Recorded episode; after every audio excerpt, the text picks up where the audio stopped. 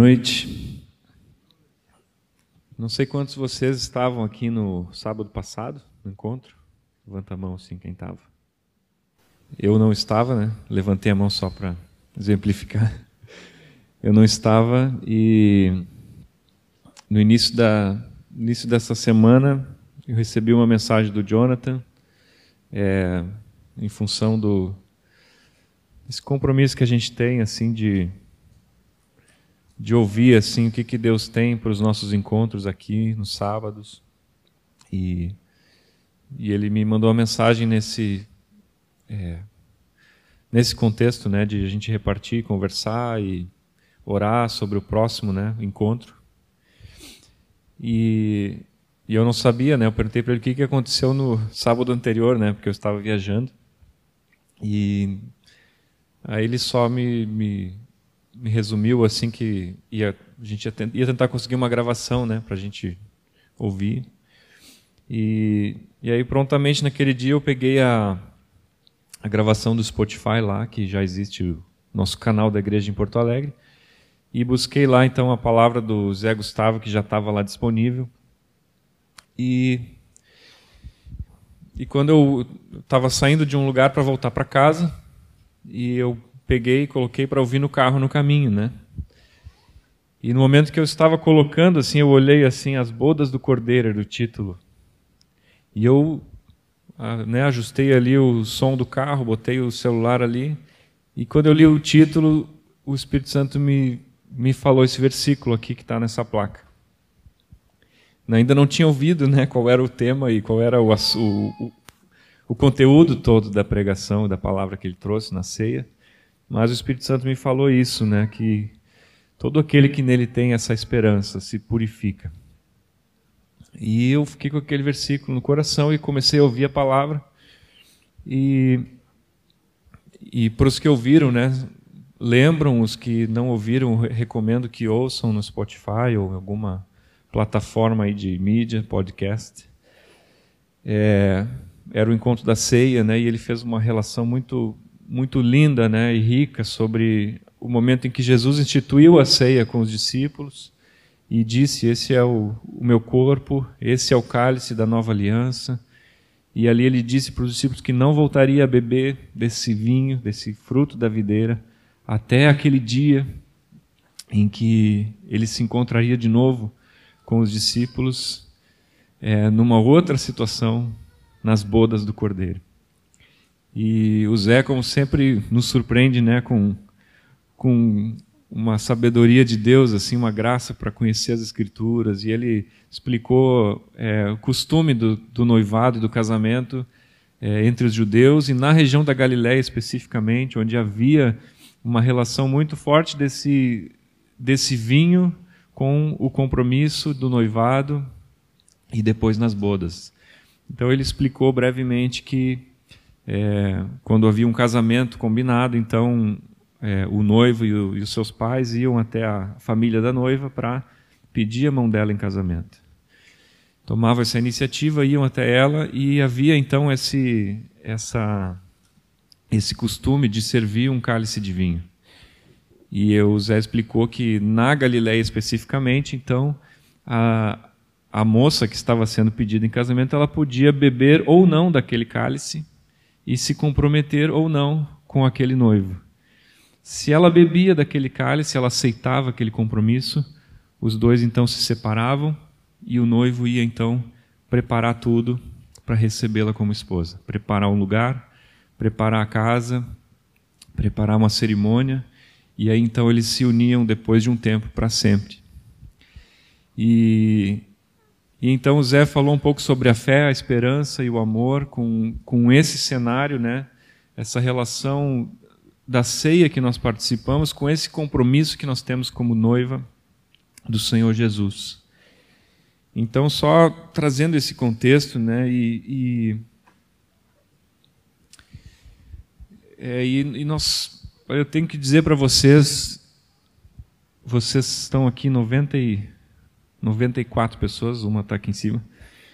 Mas vocês foram escolhidos pelo Senhor para estarem aqui hoje. E eu queria pedir assim toda a atenção do teu coração, porque eu não tenho uma eu não tenho algo para ensinar para vocês. Mas eu preciso dizer para vocês que pouquíssimas vezes na minha vida eu tive tanta certeza do que Deus desejava fazer num dia como hoje. Ao longo de toda essa semana, eu fui constrangido pelo Espírito com um convite que foi que é para mim, né? E só que ele não é só para mim, né? ele é para todos vocês aqui. Espírito Santo, nós nos colocamos diante de Ti mais uma vez, Senhor. Porque estamos acostumados com encontros, estamos acostumados com, com tantas vezes que recebemos uma palavra que veio de Ti, Senhor. Isso não é ruim, é bênção, Senhor. Tu tens usado, Senhor, muitas pessoas, muitos encontros. Mas nós queremos aqui, Senhor, é, clamar, Senhor, que Tu venha se manifestar entre nós enquanto ouvimos a Tua palavra, Senhor. Eu repreendo em nome de Jesus todo espírito de religiosidade desse lugar. Eu ordeno agora que saia daqui toda palavra mentirosa, de engano, toda palavra que vem para roubar a mensagem que vem de Ti, Senhor, no coração dos meus irmãos. Repreendo em nome de Jesus palavras de humanismo, de legalismo, palavras que vão contra a palavra do Espírito. Cesse agora, em nome de Jesus, toda voz contrária à voz do Espírito. Eu ordeno em nome de Jesus. E nós resistimos a ti, Satanás. Fora daqui, em nome de Jesus. 1 João 3, se vocês quiserem ler comigo. Foi esse versículo que o Espírito Santo me lembrou naquele dia. No versículo 1, João começa escrevendo nessa carta: Vejam que grande amor o Pai nos tem concedido, a ponto de sermos chamados filhos de Deus. E de fato somos filhos de Deus. Por essa razão o mundo não nos conhece, porque não o conheceu. Amados, agora somos filhos de Deus, mas ainda não se manifestou o que haveremos de ser. Sabemos que quando ele se manifestar, seremos semelhantes a ele, porque haveremos de vê-lo como ele é. E todo o que tem essa esperança nele purifica a si mesmo, assim como ele é puro. Ouvindo Zé falar sobre essa esperança, né, essa, essa espera com uma expectativa pelo nosso noivo e pelas bodas do cordeiro, eu fiquei é, tomado por esse, por esse versículo e essa necessidade de eu purificar a mim mesmo e de me preparar para esse dia. É, e um pouco depois desse dia, desse episódio que eu contei para vocês, eu ouvi é, os dois sonhos que foram compartilhados aqui no final do encontro, semana passada. É, e aquilo foi, foi revelação do Espírito. Aqueles sonhos, dois sonhos muito parecidos, e eu queria re-relatar para vocês, talvez algum detalhe já esteja é, diferente do que foi sonhado inicialmente, mas a essência está tá intacta. É, um sonho foi, foi de uma irmã que sonhou com um, um crocodilo que a perseguia. E, e ela, ao se aproximar de um grupo de irmãos, é, os irmãos então passaram a acariciar esse crocodilo. O outro sonho de um irmão, é, ele estava sendo perseguido por um homem e ele estava em posse de algo que ele entendeu no sonho que era o evangelho. E esse homem perseguia ele, esse jovem, tentando roubar dele o evangelho. E esse sonho também chegava numa outra cena em que esse jovem chegava numa sala de aula, onde estavam os irmãos, nós, jovens, e quem estava ensinando nessa sala de aula era o homem que estava perseguindo ele antes e buscando roubar o evangelho. E, e eu ouvi com muita atenção esses dois sonhos, porque eles vieram do Senhor, né? vieram do Espírito, no mesmo, no mesmo dia foram relatados, né? Por uma direção dele.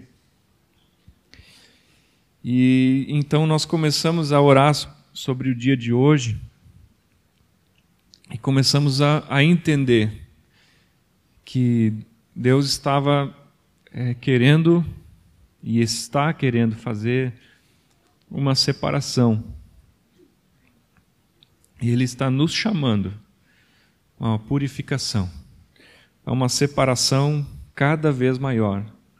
O Jonathan, no dia que o sonho foi compartilhado, ele repartiu da, da leitura é, semanal dele, que ele tinha lido aquela semana, uma profecia de Ezequiel, em que, em que Ezequiel dizia: Faraó é um crocodilo, que diz, né, o meu rio é meu.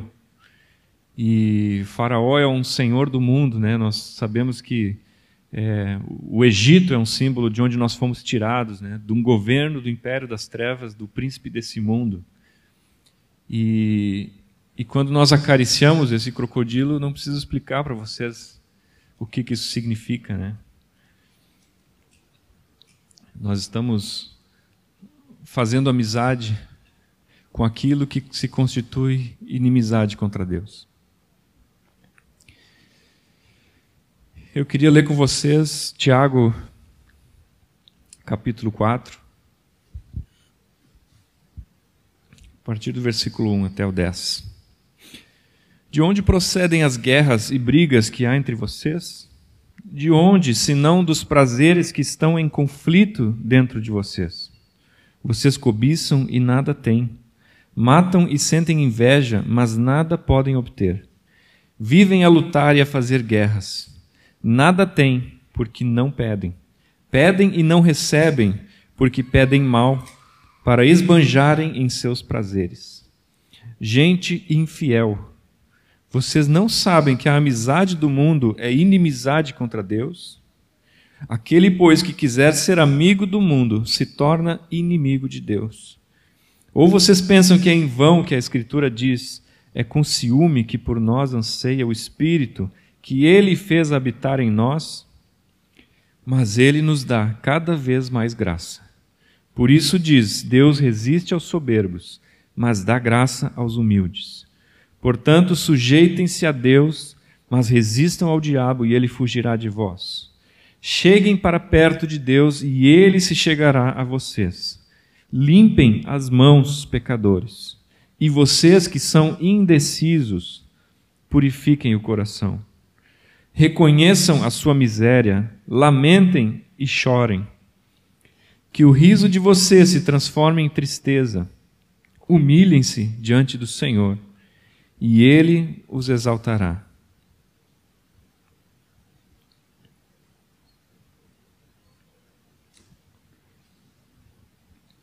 a amizade do mundo é inimizade contra Deus. Ele usa aqui a expressão infiéis. Poderia ser traduzido por adúlteros também. Uma infidelidade. Vocês conseguem imaginar um casal de noivos entre nós, esperando pelo casamento? E a noiva se apaixona por vários outros jovens e faz amizades com um, amizade com outro, flerta com um, se entrega a outro.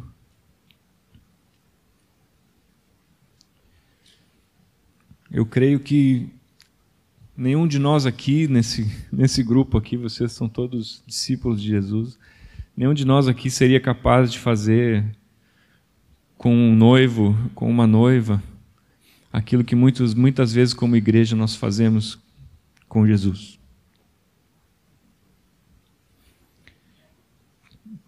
Nós não podemos ser amigos do mundo e amigos de Deus. Nós não podemos ter mais de um Senhor. Não podemos ter mais de um amor, mais de um noivo, mais do que uma paixão só. Esse é um momento de decisão é o momento de escolha. Existe existe tempo da gente se alegrar, da gente jubilar pela vitória. E existe um tempo de nós sermos quebrantados pelo Espírito, de nós chorarmos. Tiago fala isso, né? Ele não está querendo que, o, que os leitores da carta sejam tristes, Mas ele diz assim: reconheçam a miséria de vocês, lamentem, chorem, que o riso de vocês se transforme em pranto e que a alegria de vocês se transforme em tristeza. Um caminho de humildade, de humilhação, para que o Senhor então nos exalte. É um dia de decisão.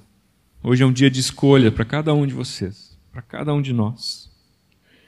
O Espírito da verdade que Jesus prometeu, ele está cumprindo a sua promessa de nos convencer do pecado.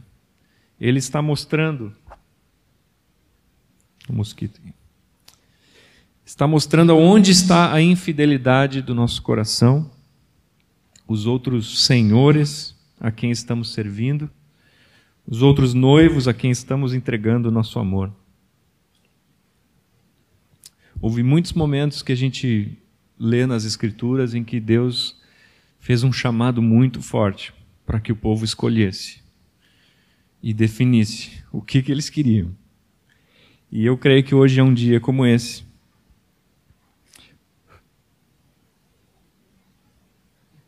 Tá. Pausa. Eu queria ler com vocês um outro trecho da palavra que eu me lembrei essa semana enquanto orava por esse dia, eu me lembrei é, o final de uma etapa do povo de Israel, quando eles saem do Egito, passam pelo deserto. E através de Josué, na liderança de Josué, eles então tomam posse da terra prometida. E em Josué capítulo 24, capítulo 14, não, versículo 14 até o 28. Ali estava se encerrando uma etapa da jornada do povo de Israel. E outra etapa ia começar. E Josué, já bem idoso, um pouco antes de, de ser levado pelo Senhor, ele pouco depois nós lemos que ele, ele morreu. Mas aqui ele diz o seguinte: Agora, pois, temam o Senhor e o sirvam com integridade e com fidelidade. Joguem fora os deuses que os pais de vocês serviram do outro lado do Eufrates e no Egito, e sirvam o Senhor. Mas se não quiserem servir o Senhor, escolham hoje a quem vão servir. Se os deuses a quem os pais de vocês serviram do outro lado do Eufrates, ou os deuses dos amorreus em cuja terra vocês estão morando. Eu e a minha casa serviremos o Senhor. Então o povo respondeu: Longe de nós abandonar o Senhor para servir outros deuses, porque o Senhor é o nosso Deus. Ele é quem nos tirou, a nós e aos nossos pais, da terra do Egito, da casa da servidão.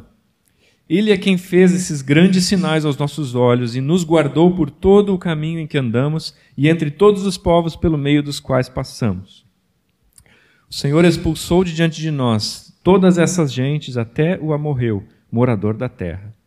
Portanto, nós também serviremos o Senhor, pois ele é o nosso Deus. E olha que interessante. Josué respondeu então: Vocês não poderão servir ao Senhor porque é Deus santo, Deus zeloso, que não perdoará a transgressão e os pecados de vocês. Se abandonarem o Senhor e servirem deuses estranhos, ele se voltará contra vocês e lhes fará mal, e os destruirá, depois de lhes ter feito bem. Então o povo disse a Josué: Não, o que queremos é servir o Senhor. Josué disse ao povo: Vocês são então testemunhas contra vocês mesmos de que escolheram o Senhor para servir.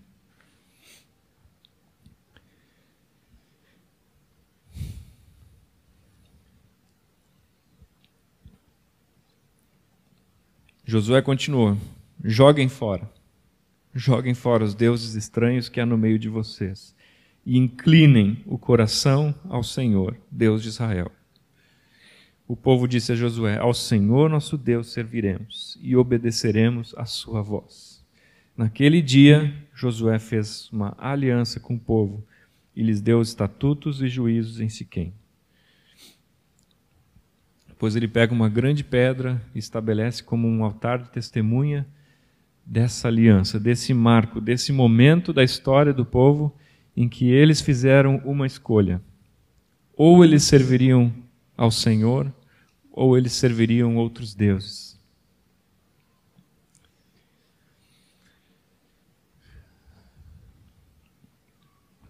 Vocês conhecem a história de, de Acabe e do profeta Elias. No reinado de Acabe, Jezabel, rainha, era uma, uma ferramenta de Satanás usada para trazer esse espírito de prostituição, de idolatria sobre o povo. E naquele tempo o povo se voltou para Baal. havia muitos profetas, havia sacrifícios, havia, havia templos, havia devotos a Baal. E nós vemos o Senhor levantando o profeta Elias. E eu também me lembrei desse, dessa frase de Elias, quando então ele monta todo aquele, aquele dia, né, que vocês já devem ter lido na Bíblia, né? Quem não leu, depois eu passo a referência lá em 1 Reis. É, mas ele levanta lá, junta todos os profetas de Baal e ele sozinho representando o Senhor, profeta de Deus, do Deus de Israel. E aí eles fazem um altar a Baal e um altar ao Senhor. É, mas antes daquele, daquele momento em que eles então oram e pedem para que desça fogo do céu para consumir o sacrifício e se conheça naquele dia quem é o Deus verdadeiro, Elias ele se chega para o povo antes daquilo acontecer. E isso está em 1 Reis 18, 21. Elias se achegou a todo o povo e disse: Aqui eu estou com a revista atualizada antiga. Até quando cocheareis entre dois pensamentos? Se o Senhor é Deus, segui-o. Se é Baal, segui-o. E o povo nada respondeu. Essa pergunta ecoou no meu coração a semana inteira. Até quando vocês vão ficar divididos entre dois pensamentos? Nova versão fala de pulando de um lado para o outro. Até quando nós vamos ficar pulando de um lado para o outro, desejando ser amigos de Deus e ao mesmo tempo amigos do mundo? Jesus, no Sermão do Monte, foi muito claro dizendo: ninguém pode servir a dois senhores. Mateus 6, 24. Ou vai agradar um, ou vai agradar o outro. Ou vai desprezar um, ou vai desprezar o outro.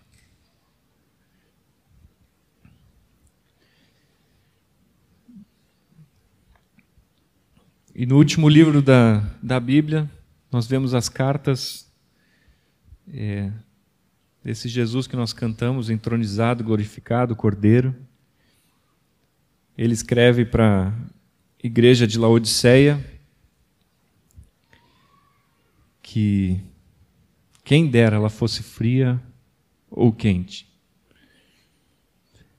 Quem dera ela escolhesse um lado.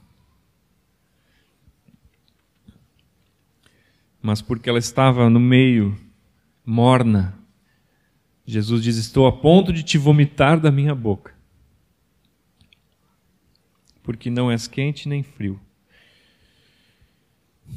Está em Apocalipse 3, 14.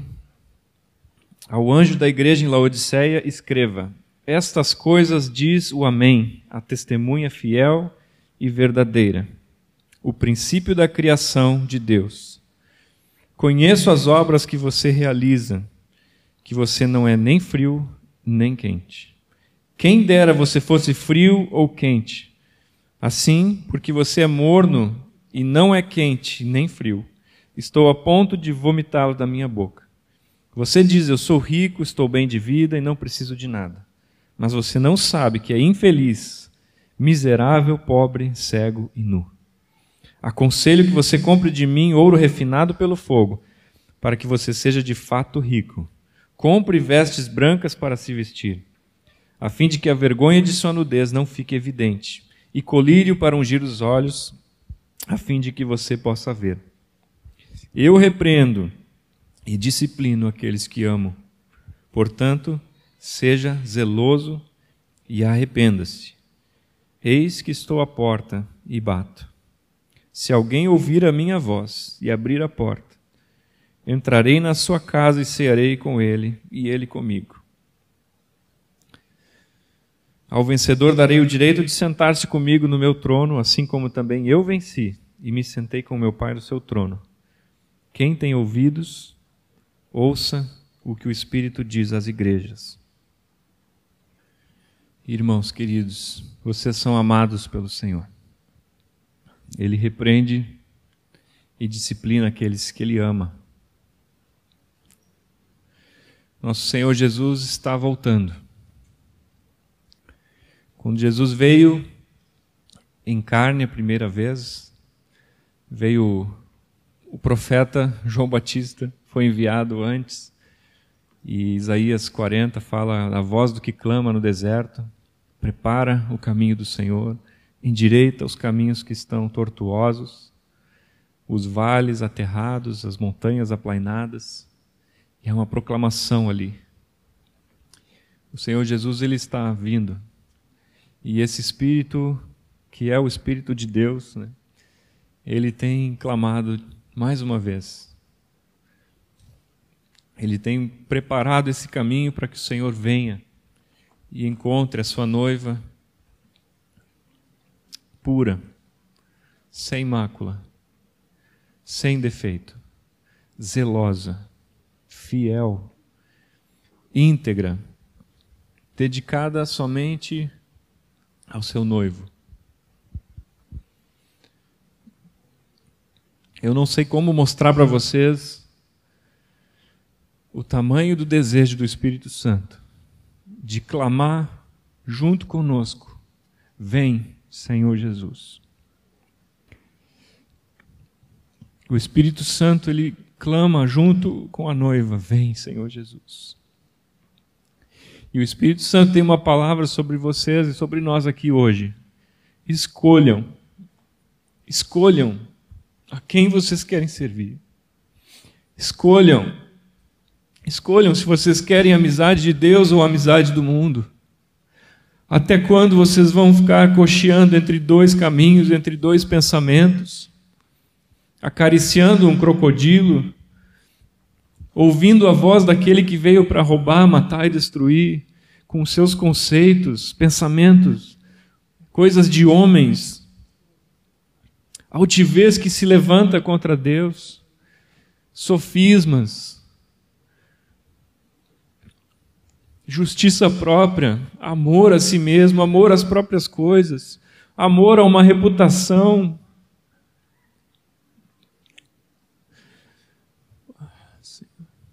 O Senhor tá, tem, tem me convidado todos os dias. Ele tem me chamado para vir para mais perto dele. E cada pequeno passo que eu dou para mais perto dele, eu vejo como como eu tenho sido infiel. E como eu tenho amado outros senhores. Isso não é uma palavra de, de um radicalismo religioso. Não queremos aqui apontar pecados e dizer, ó, oh, se tu faz isso, isso, isso, está fora, tem que deixar isso, não toca naquilo, isso não tem nenhum valor. Mas o, o dia das bodas do Cordeiro está chegando. E existe um clamor do Espírito para que aqueles que têm ouvidos ouçam a voz do Espírito. Para que aqueles que estão ouvindo esse convite hoje escolham escolham a quem servir. Escolham se separar, se purificar, nessa esperança que nós temos. Nossa maior alegria precisa ser nos purificarmos, para estarmos prontos para Ele.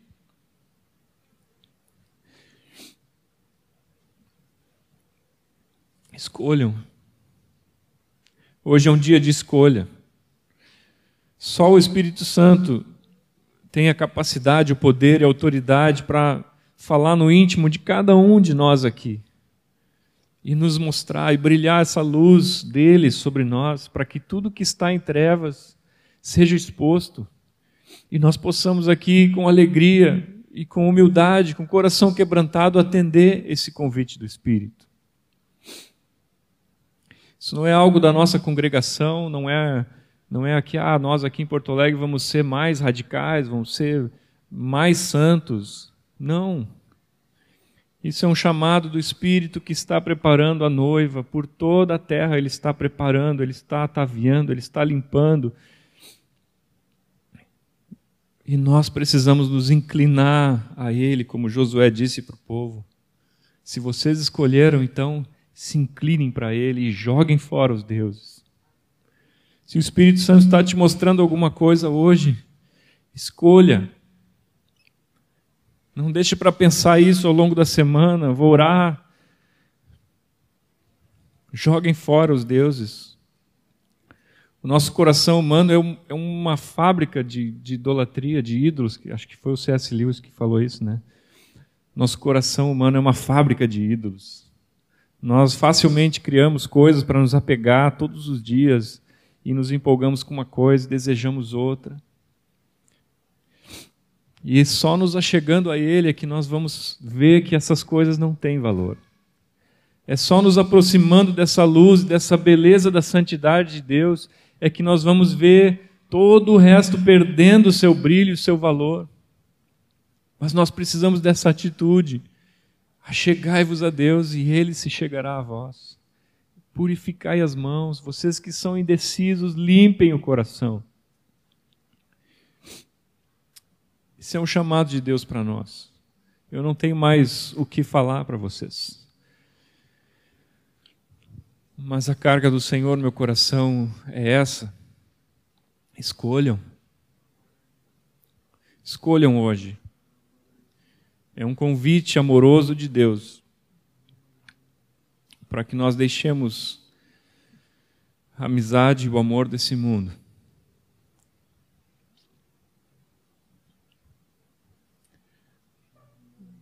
João diz que tudo que há no mundo, desejos dos olhos, as riquezas, concupiscência da carne, tudo isso não procede de Deus, mas desse mundo que está condenado, jaz no maligno. Esse mundo está impuro, incapaz de nos fornecer qualquer recurso que nos leve a ser uma noiva pura e sem defeito.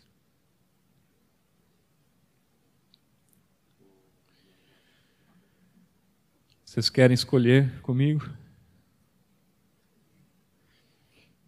É um chamado para um passo além.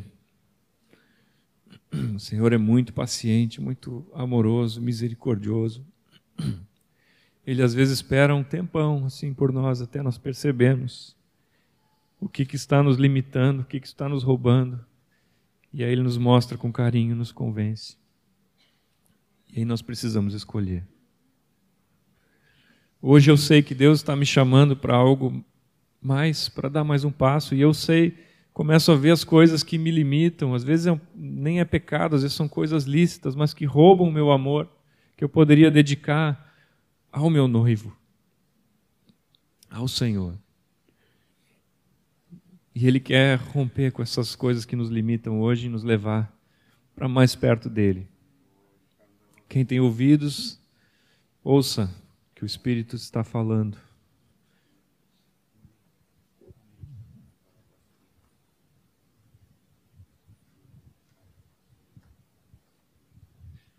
Espírito está falando e na mesma semana onde foi compartilhado os dois sonhos, houve mais um sonho que a Sil me compartilhou e ela vai compartilhar com vocês agora. O sonho foi assim, a gente estava numa estrutura assim, parecia um, um poste, e daí tinha um monte de irmãos comigo assim nesse poste, assim. E daí eu, né, eu quando eu olhei assim embaixo assim, o diabo como um cachorro assim, passava passava assim querendo alguém assim, né? E daí quando de repente assim, eu vi assim um irmão caiu assim E eu, meu Deus, a gente não pode ficar parado. A gente tem que então, a, agir. E daí, quando eu falei assim, a gente tem que agir, o, o diabo saiu, assim, sabe? E daí eu disse, vamos! Né? Com essa uh, intenção de que, que o diabo saísse, né? E que a gente tivesse, não ficasse apáticos, né? A, a tudo que está acontecendo. Amém. Há um convite da parte de Deus. E esse é mais um testificar. Vamos. Vocês não precisam abrir, mas Joel capítulo 2, versículo 12 diz: Ainda assim, agora mesmo diz o Senhor: convertei-vos a mim de todo o vosso coração isso com jejuns, com choro e com pranto. Rasgai o vosso coração e não as vossas vestes, e convertei-vos ao Senhor, vosso Deus, porque Ele é misericordioso e compassivo, e tardio em irar-se, grande benignidade, se arrepende do mal. É necessária uma resposta. O convite Deus já fez, é necessário uma resposta. É necessário uma resposta da noiva. O noivo já falou. É necessário uma resposta. É necessário uma resposta. É necessário uma resposta.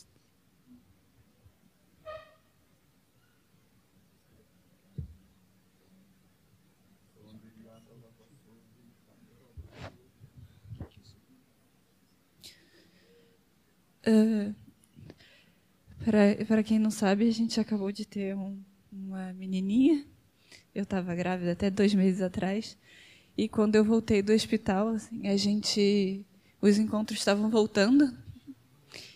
E a gente tinha passado a quarentena numa expectativa de que as pessoas estariam buscando o Senhor, porque que momento mais propício de ter comunhão com o Senhor, né? Em que tinha tempo para pensar, repensar a sua vida, tinha a sua intimidade em casa e podia buscar a presença do Senhor. E quando a gente voltou nos encontros, a gente esperava um júbilo e uma presença cheia, magnífica na vida de cada um. Né? E, é, por favor, me entendam, não foi isso que a gente encontrou, nem na minha vida, né? mas, mas a gente estava buscando muito do Senhor. E, e veio muito forte no meu coração. E eu falei com Jonah, né, que a igreja parecia que era uma mulher que estava com dores de parto e não sabia que ia ter um filho. Várias vezes a gente, desde que se casou, a gente via coisas acontecendo no mundo e a gente pensava, isso é uma contração. Um momento vai chegar em que cada contração vai ficar mais perto da outra e Jesus vai voltar. E acontecia e parava. Às vezes parava um ano para acontecer uma coisa grande de novo. Às vezes parava meses e voltava a acontecer outra coisa. Mas era algo assim, uma contração de treinamento, né? Tu fica às vezes uns seis meses, oito meses da gestação, às vezes tendo contraçõezinhas de treinamento. Mas quando chega na hora de tu ir para o hospital é, de 10 em 10 minutos, depois de 5, 5 depois de 3 em 3. No meu caso, foi de 10 em 10, pulou para 3 em 3. A gente tinha que estar no hospital em uma hora, porque já estava nascendo. E a gente viu isso acontecer assim tão rápido. A minha mãe e a minha sogra, a gente nem se ligava, porque inexperiente, né? O Jonah querendo acelerar, eu, não, amor, calma, tranquilo. E a minha sogra e a minha mãe orando para a gente não ter filho no carro, porque estava muito rápido as contrações. E no fim realmente foi rápido, só que isso nos alertou tanto de que tudo que aconteceu esse ano eram contrações seguidas e quando a gente chegou aqui a igreja não se ligou de que Jesus está voltando e ela não está se preparando. Quando a gente tinha compartilhado isso em casa e eu nunca estava sentindo de compartilhar isso com a igreja, mas quando o Nick começou a compartilhar, o meu coração começou a bater forte e eu lembrei disso. Eu não estava pensando em compartilhar, mas o Senhor estava me dizendo: é para compartilhar. As contrações estão uma atrás da outra. O filho vai nascer. Não é para você deixar ah. para amanhã. Porque quando Jesus voltar, se você não estiver pronto, será que você vai estar com ele? Será que você vai entrar nas bodas do cordeiro? Isso é para mim. Isso é para todos nós.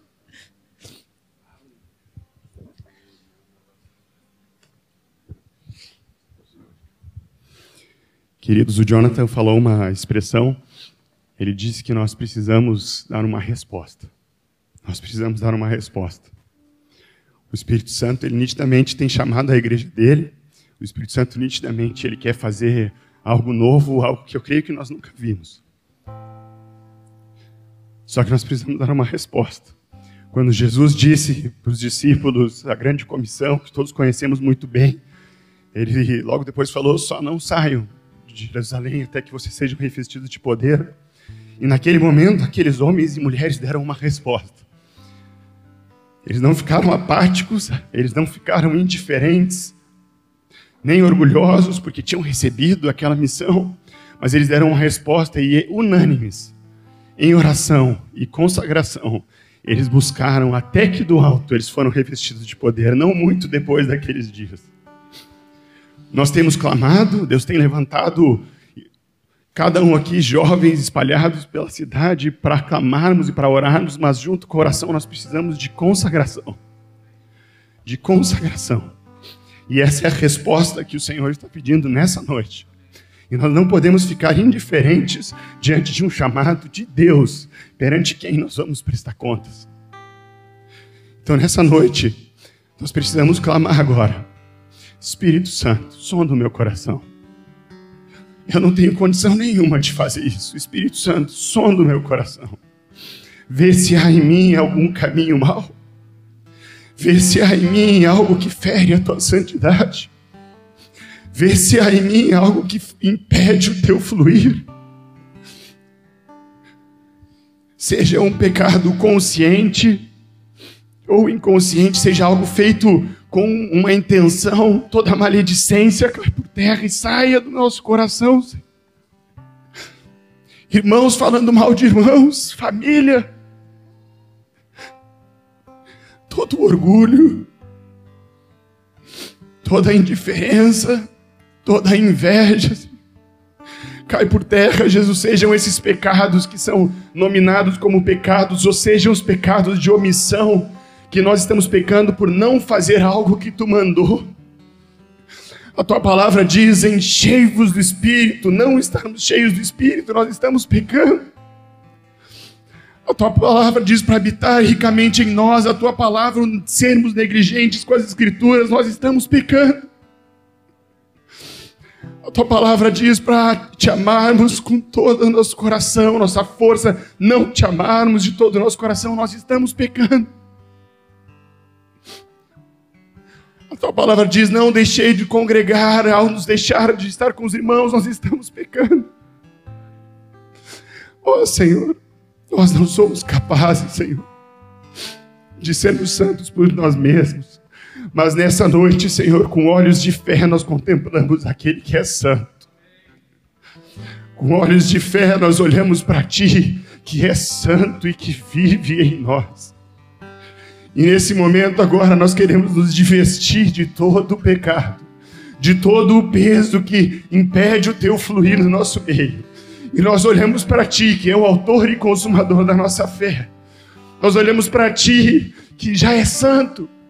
E nós podemos, como Paulo, dizer: nós que já somos perfeitos, porque em ti tu nos faz santos. Nessa noite aqui, Senhor, derrama Derrama, Senhor, convicção de pecado. E derrama a convicção da tua santidade. Tu vive em nós. Arranca do nosso coração aquilo que impede o teu fluir, Senhor.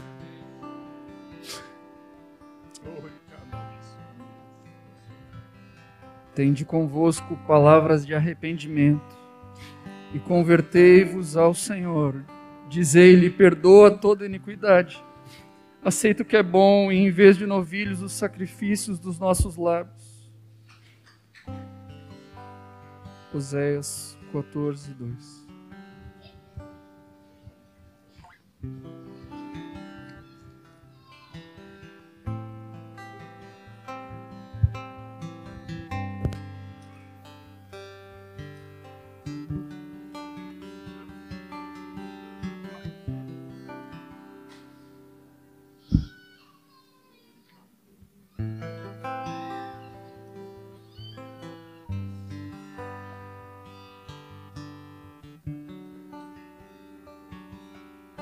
se abram nossos olhos com o rosto desvendado, desejamos te ver.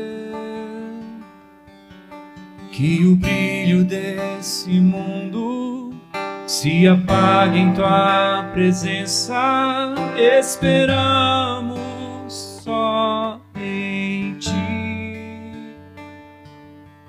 que se abram nossos olhos com o rosto desvendado, desejamos te ver. Que o brilho desse mundo se apague em tua presença, esperamos só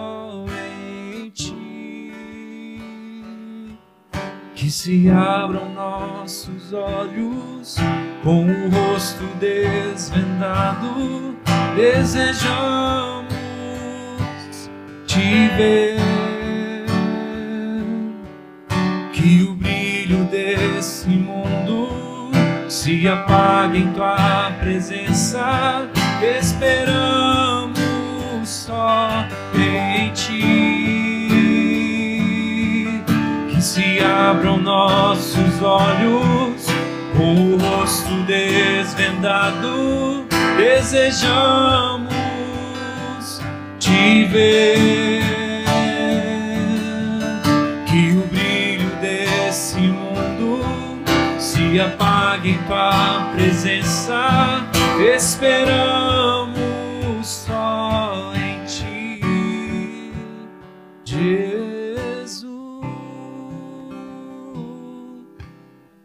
Nada se compara a ti. Jesus, teu nome está acima de tudo. Tu reina em santidade, tu és santo.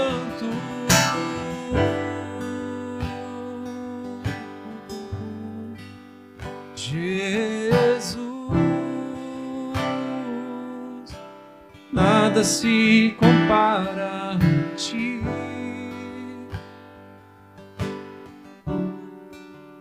Jesus, teu nome está acima de tudo.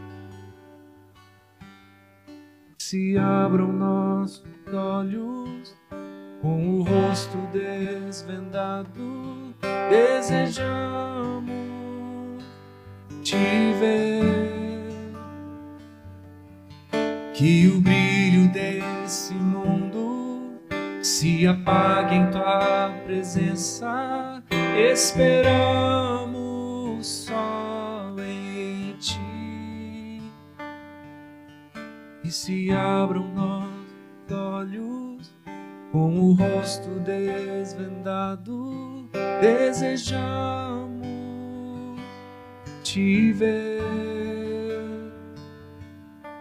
E o brilho desse mundo se apague em tua presença, esperamos só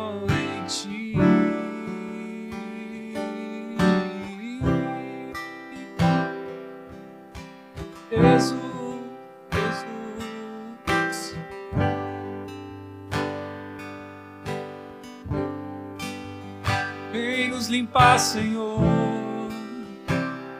limpar as nossas mãos, vem purificar o nosso coração. Nos achegamos a Ti, nos inclinamos a Ti, Jesus.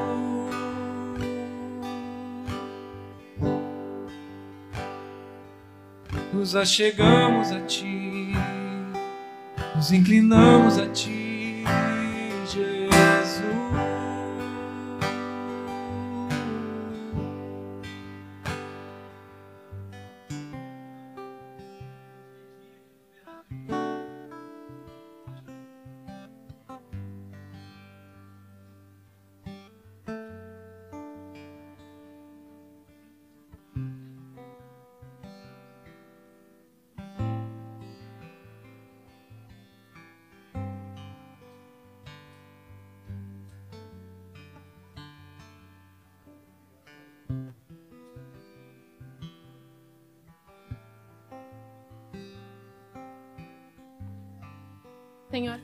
bem claro para mim e para mim dizer para vocês, falou para mim também.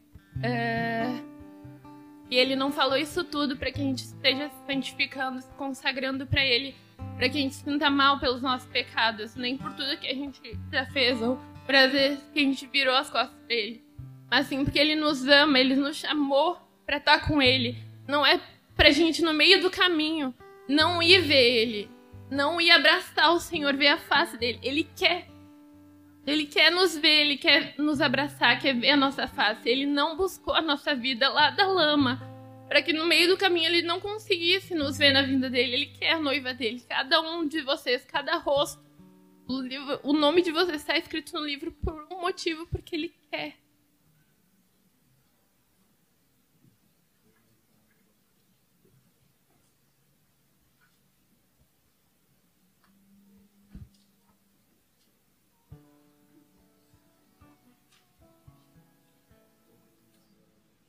Jesus disse que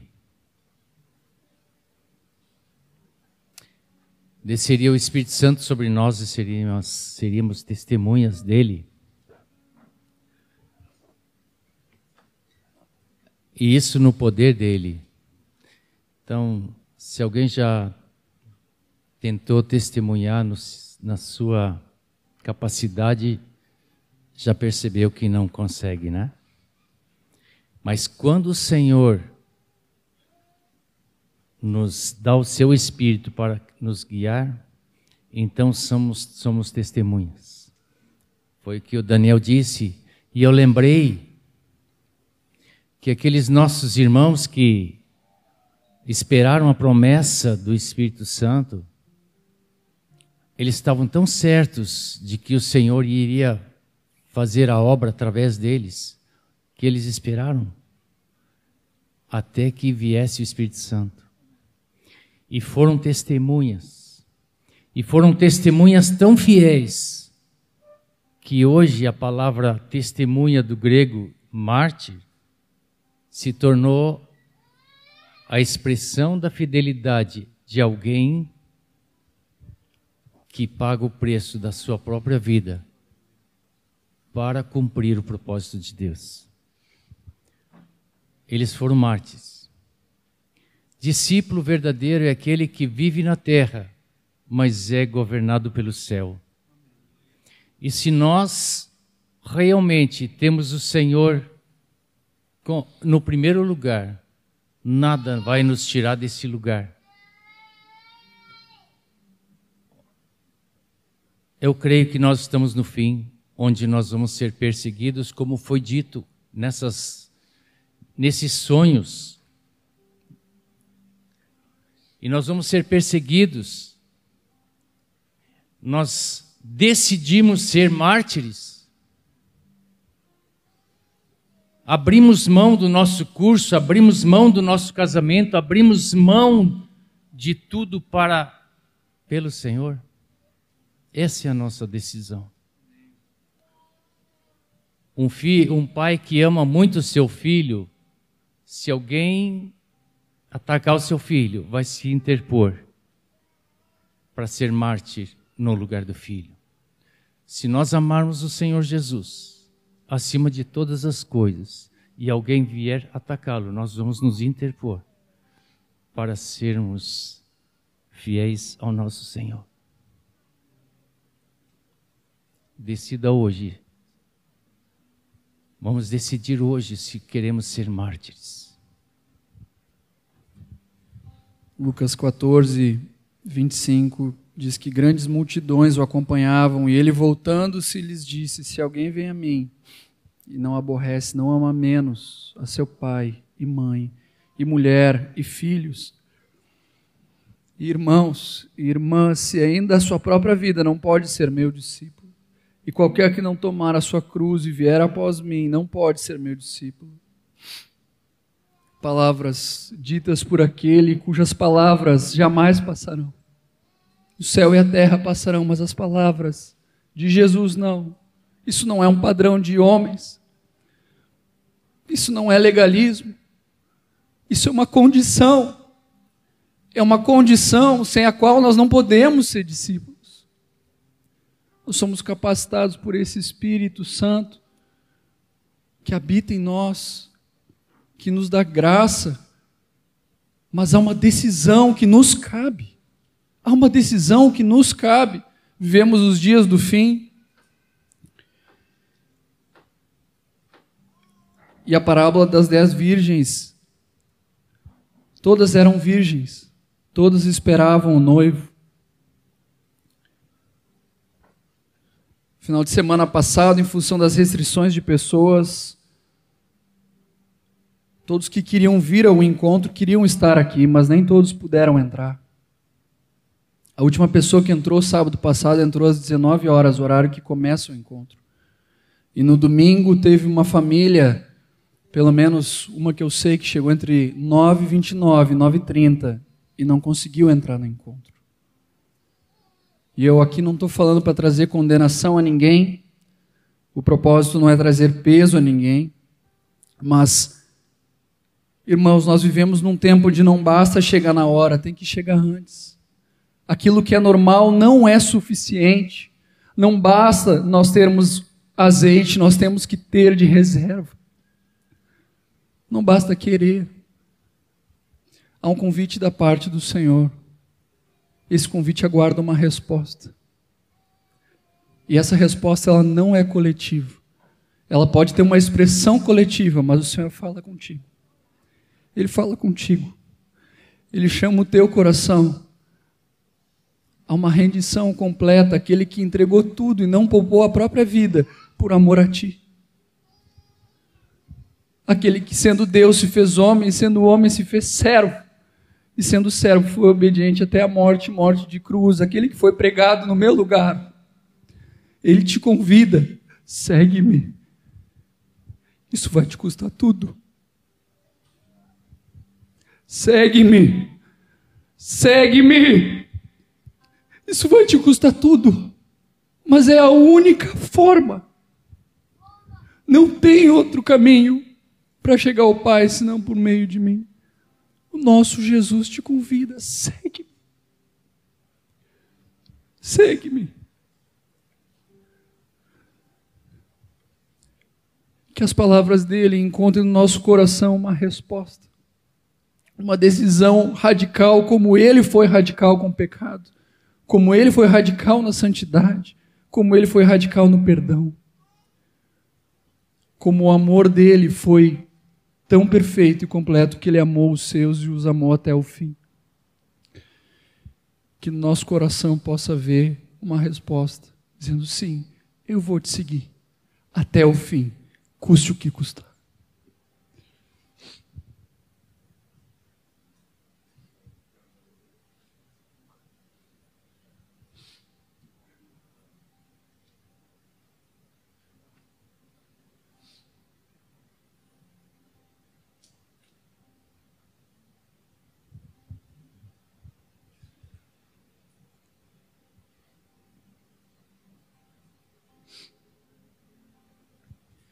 Muitos esperam por avivamento.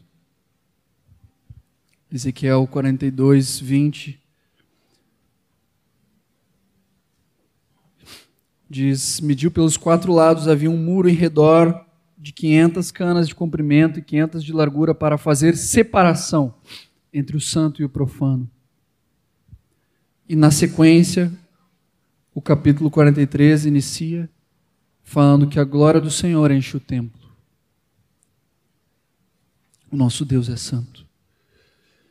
Então o homem que levou a porta, a porta que olha para o oriente, eis que do caminho do oriente vinha a glória do Deus de Israel. A sua voz era a glória do Deus de Israel. A sua voz era como o ruído de muitas águas.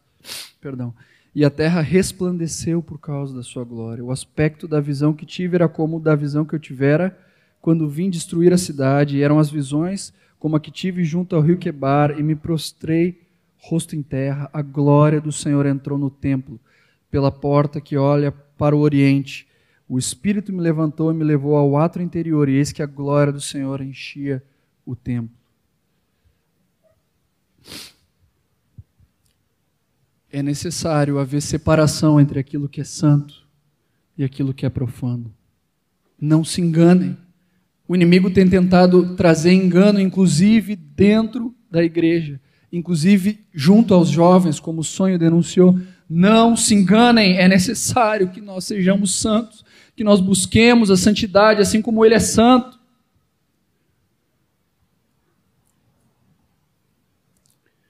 Vamos orar e entregar o nosso restante de noite, mas eu te convido a não entregar um fim de encontro, eu te convido a render a tua vida.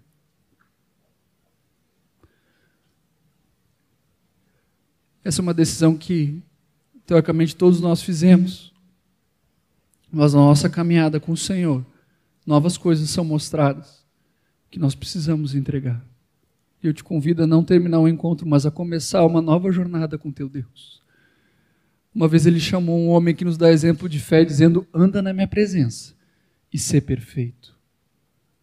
Um dia a presença de Deus vai ser uma finalidade em si, nós vamos estar com Ele, mas enquanto estamos aqui na terra, o ser exposto à Sua presença, o contemplar, nos transforma. A nossa caminhada é uma caminhada de santificação.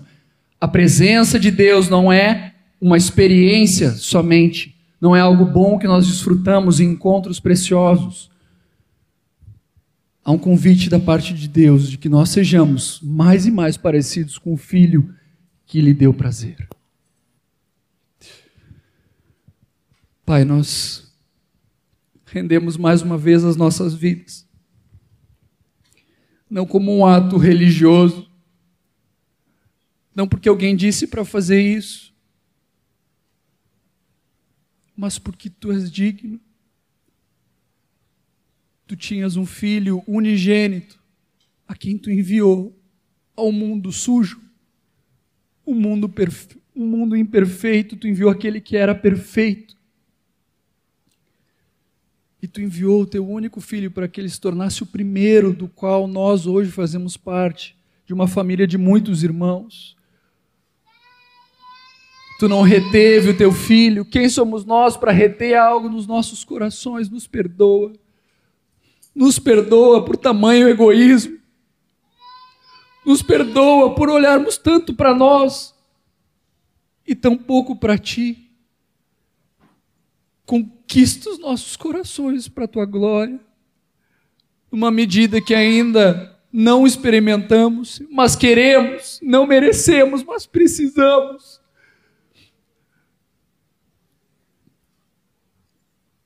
te entregamos as nossas vidas, eu te entrego a minha vida mais uma vez.